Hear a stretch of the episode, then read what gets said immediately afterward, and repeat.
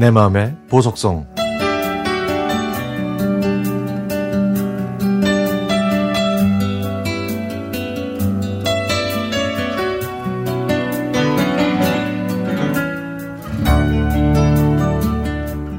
맞벌이를 하셨던 부모님은 방학이 되면 저희 형제를 시골 외가댁으로 보내셨습니다.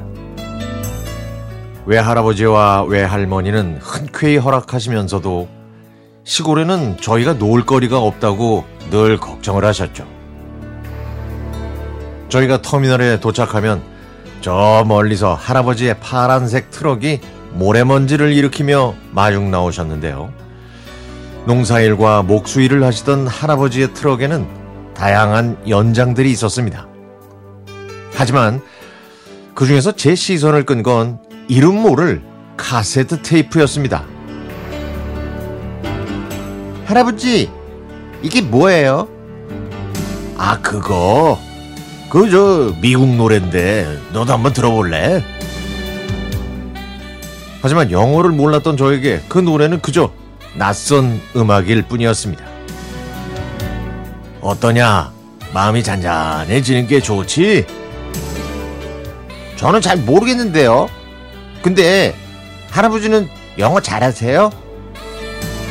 나? 아이고 할아버지는 옛날 사람이라 영어는 못해도 일본말은 곧잘 하지.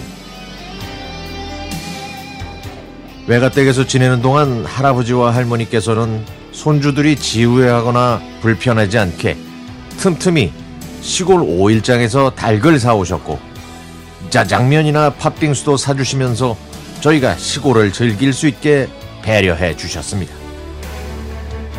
밤에는 저희가 모기에 물릴까봐 모기장을 쳐주셨고 잠이 들 때까지 옛날 이야기를 하시면서 부채질을 해 주셨죠. 어느 날 제가 마루에 엎드려서 방학 숙제를 하고 있는데 할아버지가 오시더니 이 팝송 가사를 한글로 좀 적어달라고 하시더라고요. 할아버지는 일제 강점기에 태어나시고 자라셔서 우리말을 배우질 못하셨거든요. 그렇게 좋아하시던 팝송 테이프도 레코드 가게에서 사신 게 아니라 라디오에서 나오는 노래들을 공테이프에 녹음한 것이었습니다. 제가 여러 번 반복해서 듣고 한글로 받아 쓴 가사를 드렸더니 할아버지께서는 흐뭇한 표정으로 그 팝송들을 따라 부르셨습니다. 그리고 시간이 흘러 제가 중학생 때 할아버지가 즐, 그렇게 즐겨 들으셨던 노래의 제목을 알게 됐죠. 몇 년 전 할아버지 생신 때 엄마와 아빠는 할아버지께 가정용 노래방 기계를 선물하셨습니다. 아유 장인어른 노래방 기계를 드린 기념으로 한 곡 부르셔야죠. 장인어른 좋아하시는 건 님과 함께 어떠세요? 예? 저 푸른 초월 예? 어떠세요? 아니야 아니야. 아이고 내가 부르고 싶은 노래가 있기는 한데 말이야.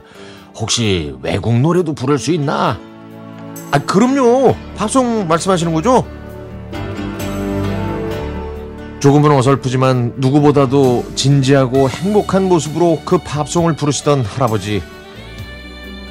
소나기 한 줄기에 촉촉하게 젖은 풀내음과 흙냄새가 좋았던 할아버지와의 추억. 할아버지가 좋아하셨던 그 팝송 제목처럼 이젠 하늘에 떠 있는 달과 가까이 계신 할아버지를 추억하면서 이 보석송을 신청합니다.